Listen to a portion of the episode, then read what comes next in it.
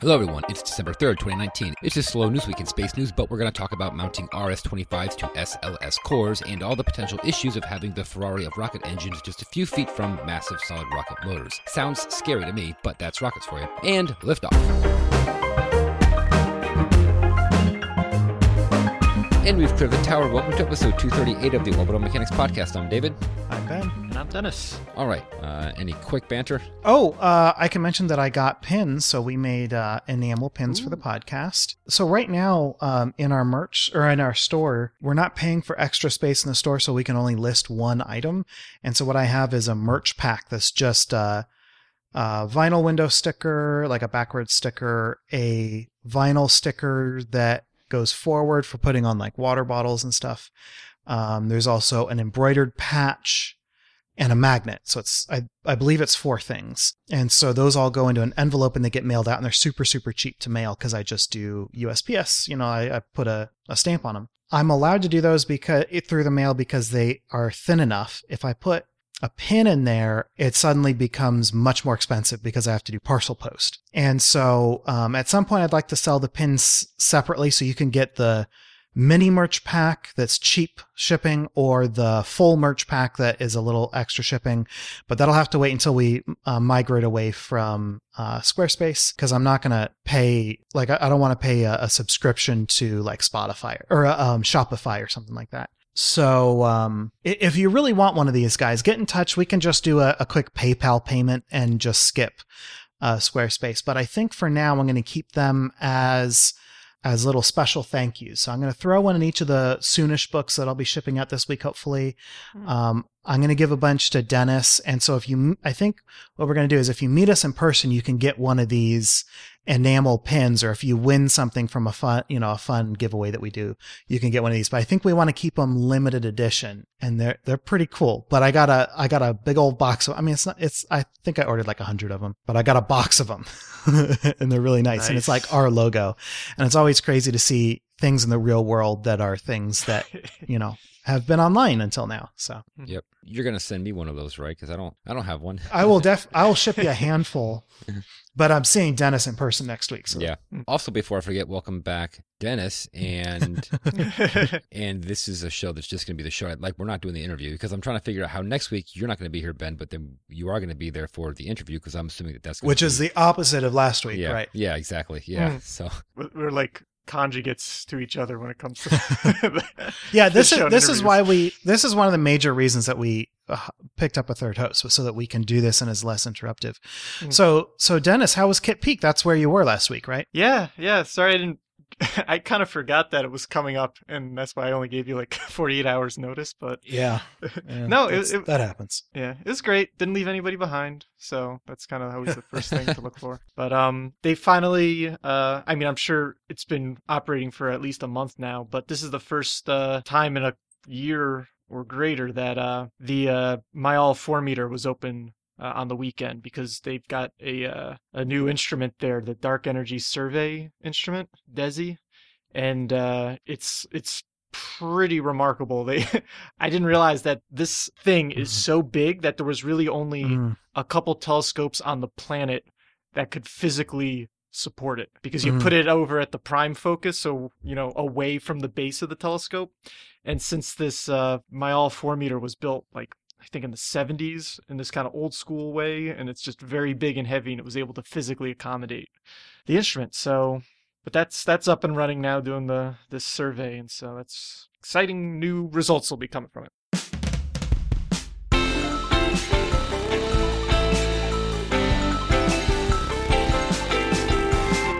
So we we have so much news this week. Yeah, oh, I guess yeah. we should just get into all. We were news. having to, we were having to pick I mean, we threw away entire articles because we couldn't. Fit, no, that's not true. Mm-hmm. This is. Uh, yeah, this is the yearly December spaceflight doldrums, I guess you can call it, uh, right. where there's just not much happening. They're here. So, so we we can't really talk about Christmas in space because you know mm-hmm. uh, we we don't really do Christmassy things in space. But I did retweet the uh, this week a uh, uh, I retweeted it from from Jake Robbins, but it's a Christmas Carol that is formed by taking clips out of the next generation, and uh, I think we all agree that it is amazing. It's really good. Yeah, and I guess it's called like Make It So. Is is that the name of it? Uh probably. Yeah, I don't Mhm. think it has a title. What else would you call it? I mean, if it involves Captain Picard talking, then you're going to hear "Make It So." Mhm. Um, so yeah, check it out. Make it so. So in actual news, right, or space flight news, uh, we're going to talk about the RS-25 engine integration in uh, the first. This is actually the Artemis One engine. I, I don't know how much we can talk about, right? Because uh,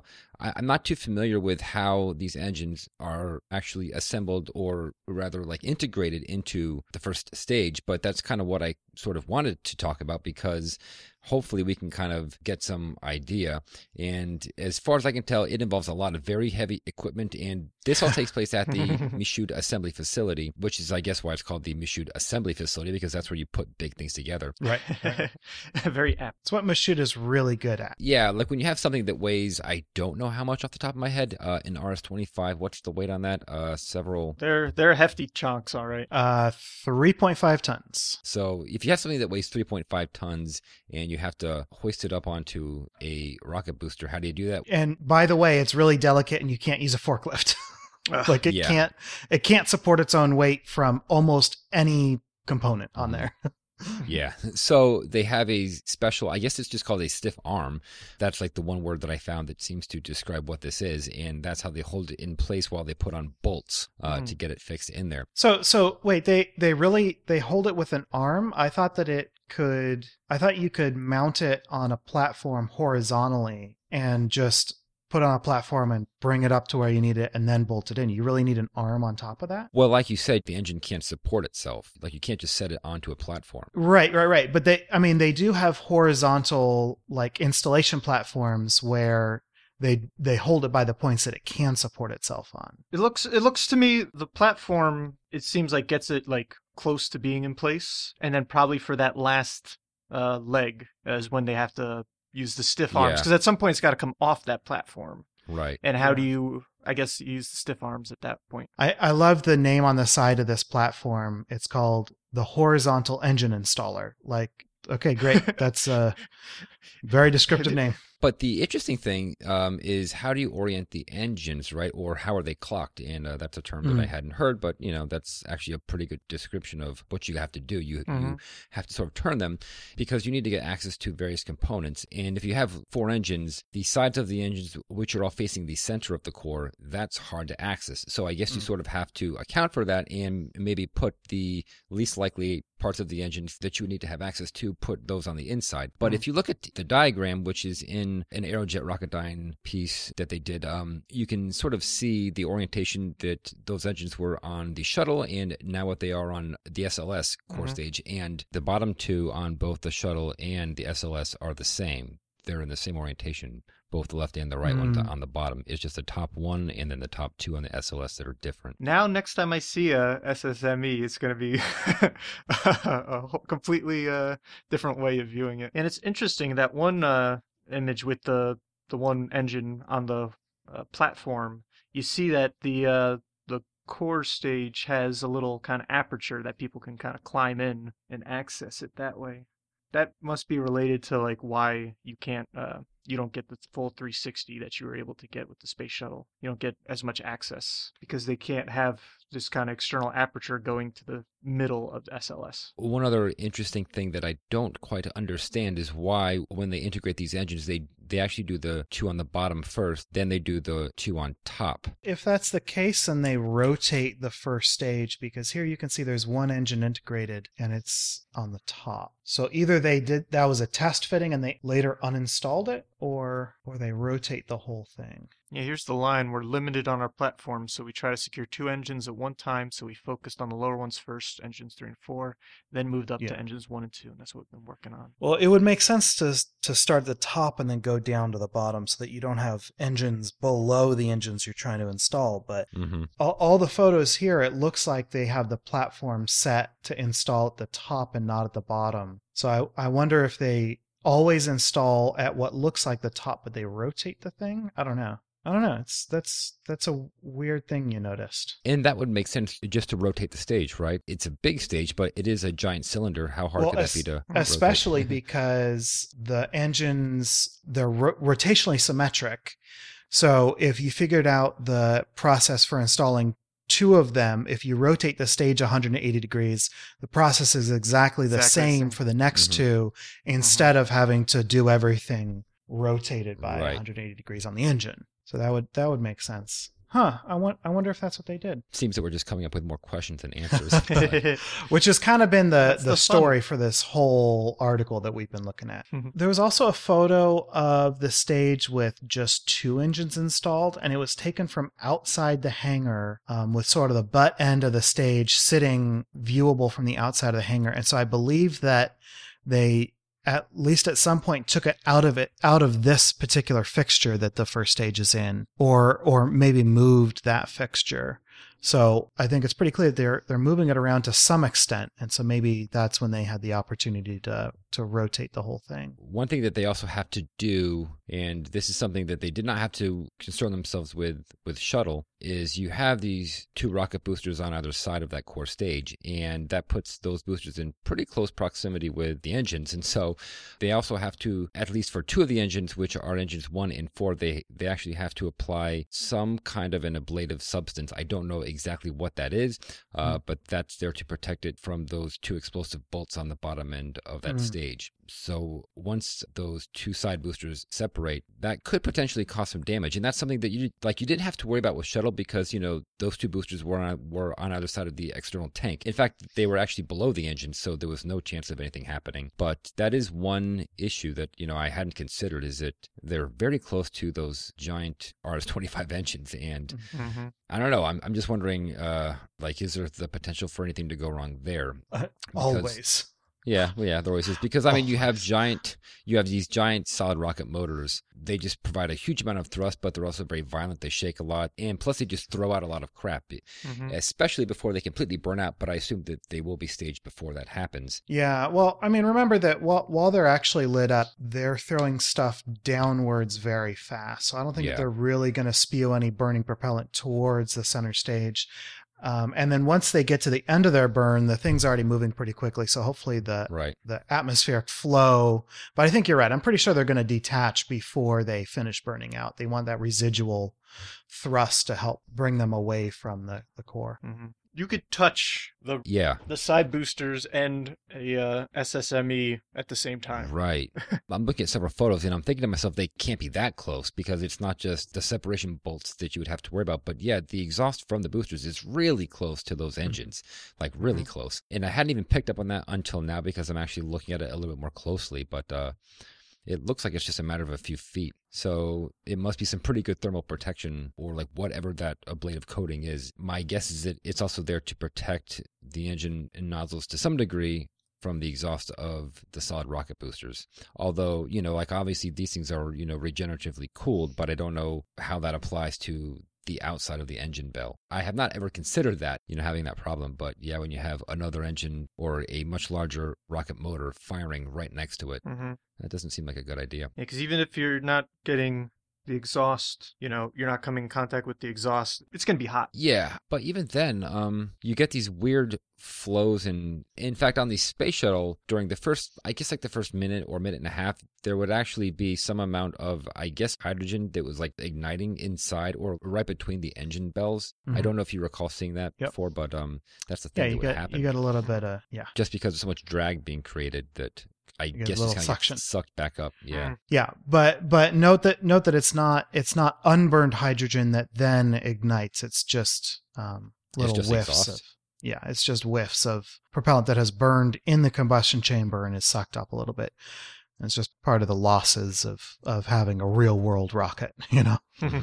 But I don't suppose that this will be an issue with the solid rocket motors. Like that's not going to get sucked back up into the core stage in any way. Well, I don't know, probably not. Well, yeah. Anyway, so uh, I guess bottom line is we got four RS-25s on Artemis One. That's uh, Hell yeah. yeah. that's a big step, you know. So I'll ask again because I feel like I've asked like once a year, each year. How are you feeling about this? Do you think it's going to fly?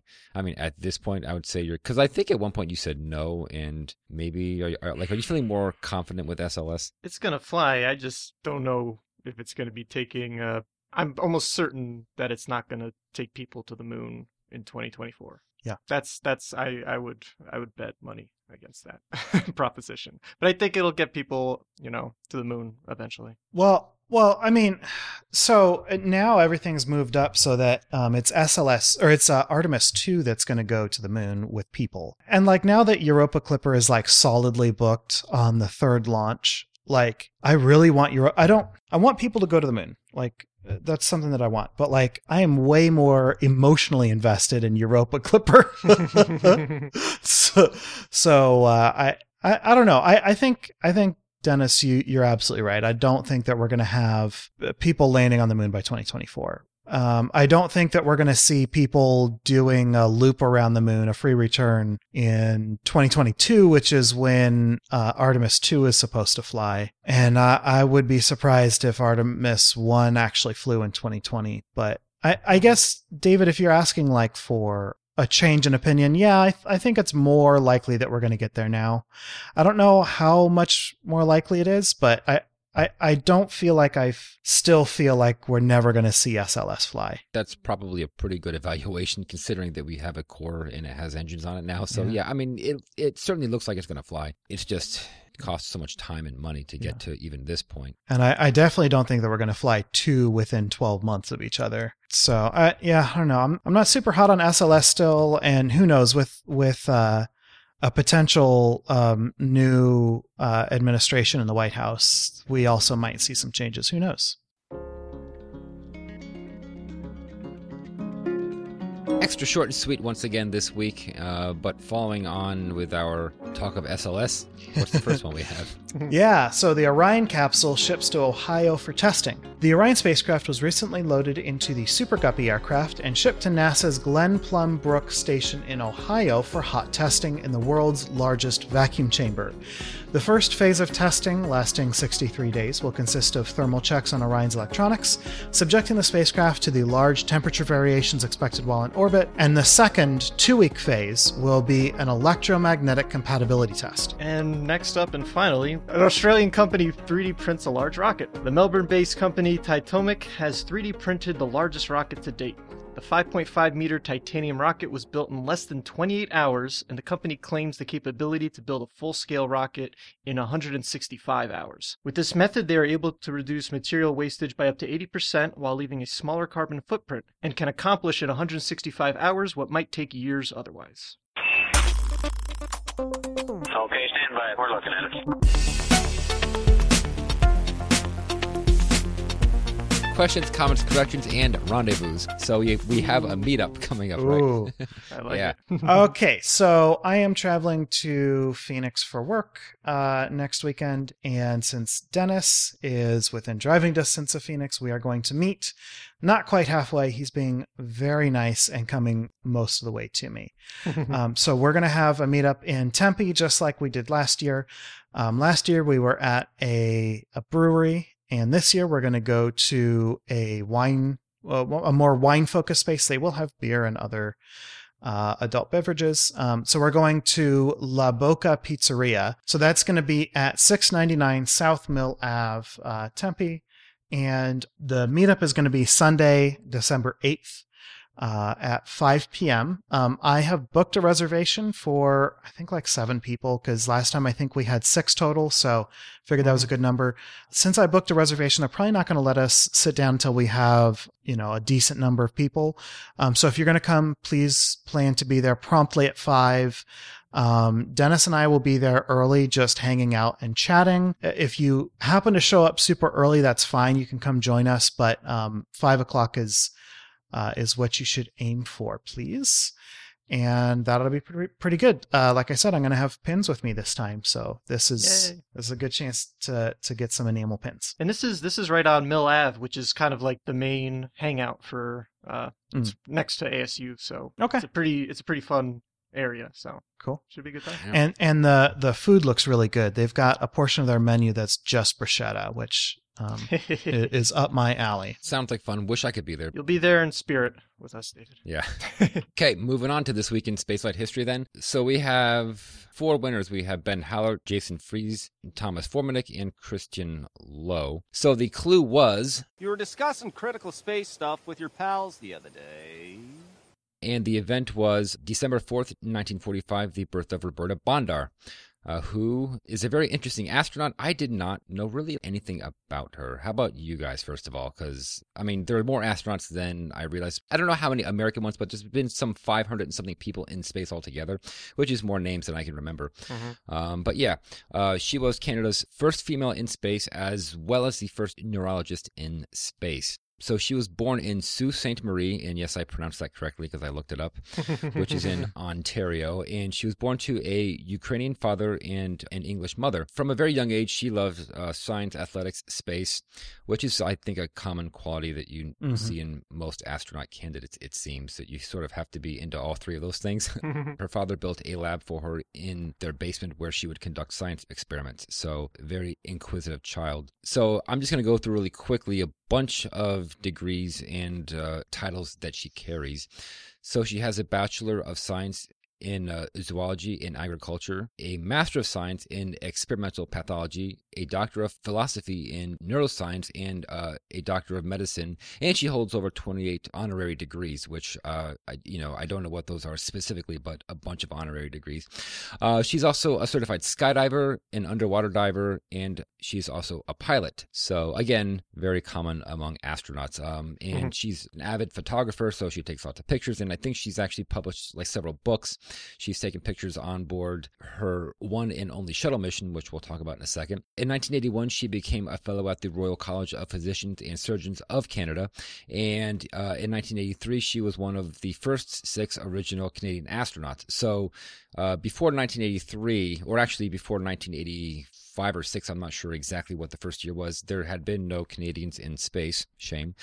Uh, but she was among the first six selected. And since then, I don't remember how many Canadians have been in space, but I feel like that's a kind of a cool thing to know because I don't think of Canada as having a lot of astronauts, but they have a pretty well developed astronaut corps, um, Mhm. certainly at this point. I'm seeing nine. Okay, really just nine. See, I would have thought it would, that it would have been more than nine. Nine in space, four that are a member of the Canadian Space Agency but have not yet been to space. Except for David Saint-Jacques, who has flown, and he's one of the one of the four active astronauts right now. Yeah, Mhm. in fact, he has a pretty interesting mission coming up pretty soon, actually, um, involving something that is not unlike what the mission that we're about to talk about was. So, um, Roberta, she actually joined the astronaut corps in 1984. But she didn't fly until 1992. That was on STS 42, which was her only mission. So she was a payload specialist for the first International Microgravity Laboratory mission, and this was like an in-depth type of a study about microgravity's effects on organisms and you know things of that sort, like materials processing. I don't think that there was any kind, you know, kind of like 3D printing involved back then. I, at least I don't think so. But they also um, observed like crystal growth, that sort of thing. Mhm. Um, and yeah, interestingly, there is a Canadian astronaut who is doing a similar thing in, I believe, an upcoming mission in the next couple months. So maybe that's just something that the Canadian Space Agency specializes in, which is uh, studying the effects of microgravity on human physiology. Not sure. Um, but one interesting story that she actually recounted, not, and it's not in any like official document, but you can watch a YouTube video, which was an interview that she had done some years ago.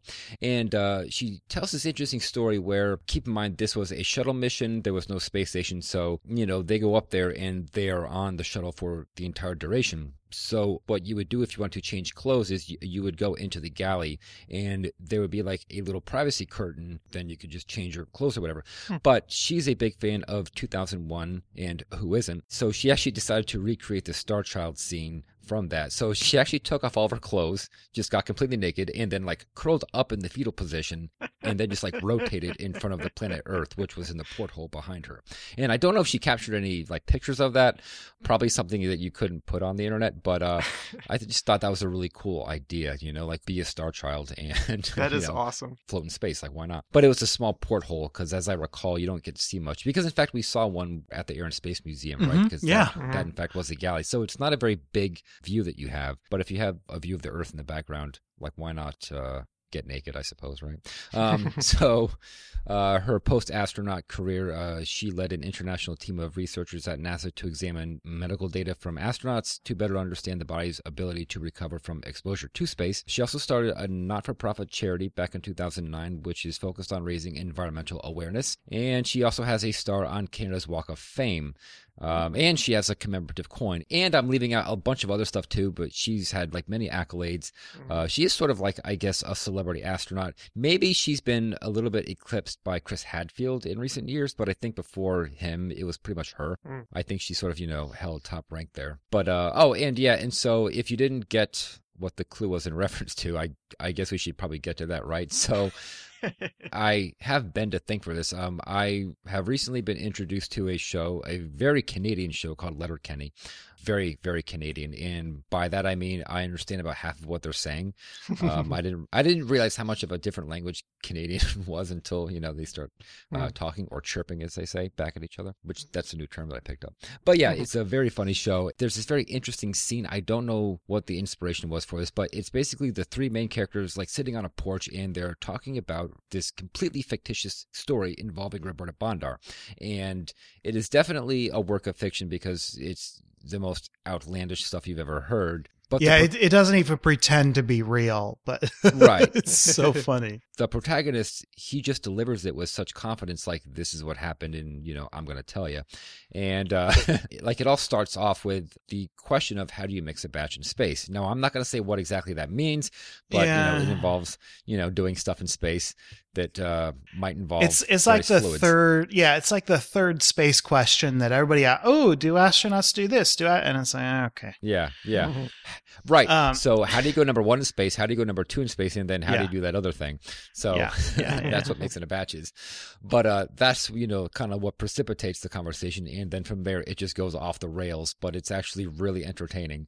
Um, and this whole story involves Roberta Bondar and this. and, and how much of a badass she is, yeah, yeah, yeah, even in this fictitious situation. and that apparently she can be found in a bar near Cape Canaveral sipping old fashions.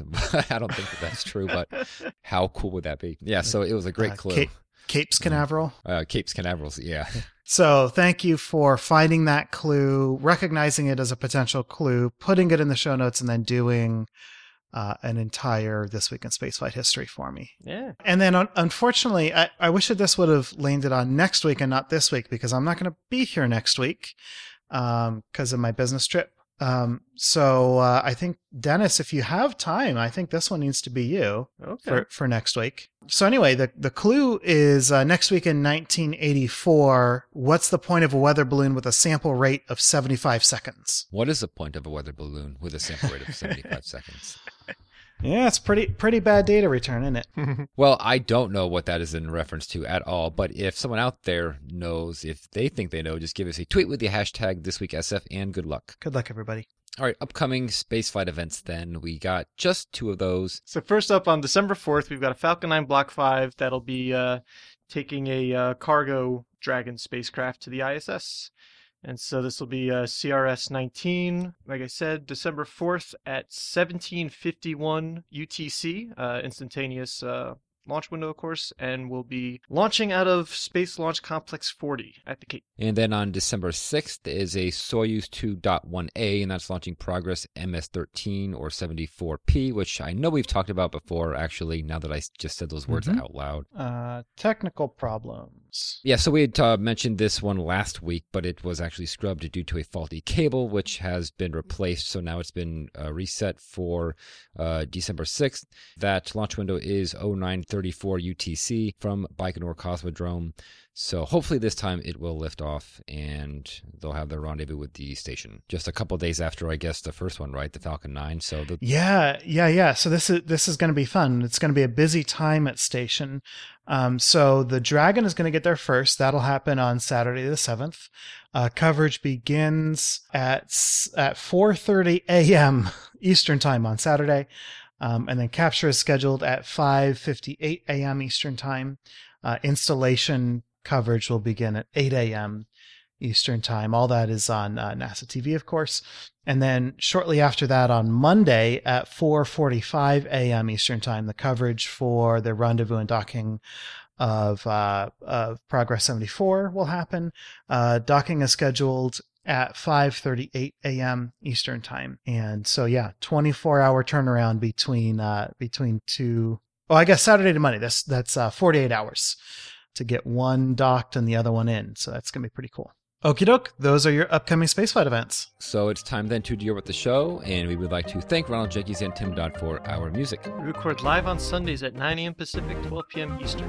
Thank you so much to our $5 and up Patreon supporters for joining our recording sessions and helping us make correction runs on the fly. If you want to support the show as well, please leave us a review wherever you listen, or visit theorbitalmechanics.com slash support for our Patreon campaign, affiliate links, and other resources. For more information on this episode, such as show notes and other links, visit our website at theorbitalmechanics.com. Be sure to check out our store for mission patches, t-shirts, and hoodies. You can talk about the show with other listeners on Twitter and Reddit. We're Orbital Podcast on both, and you can talk directly to us by emailing info at theorbitalmechanics.com. So that's it. We'll see you next week on Orbit. Until then, later. Goodbye, everybody.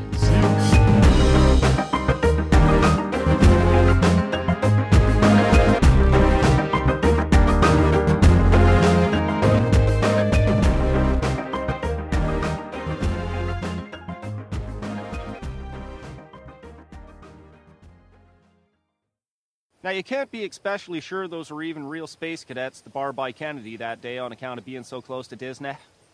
Could have just been playing pretend or cosplaying, like so many in that area like to do. But if they weren't over there spinning yarn, fucking Bondar for Prime Minister, right?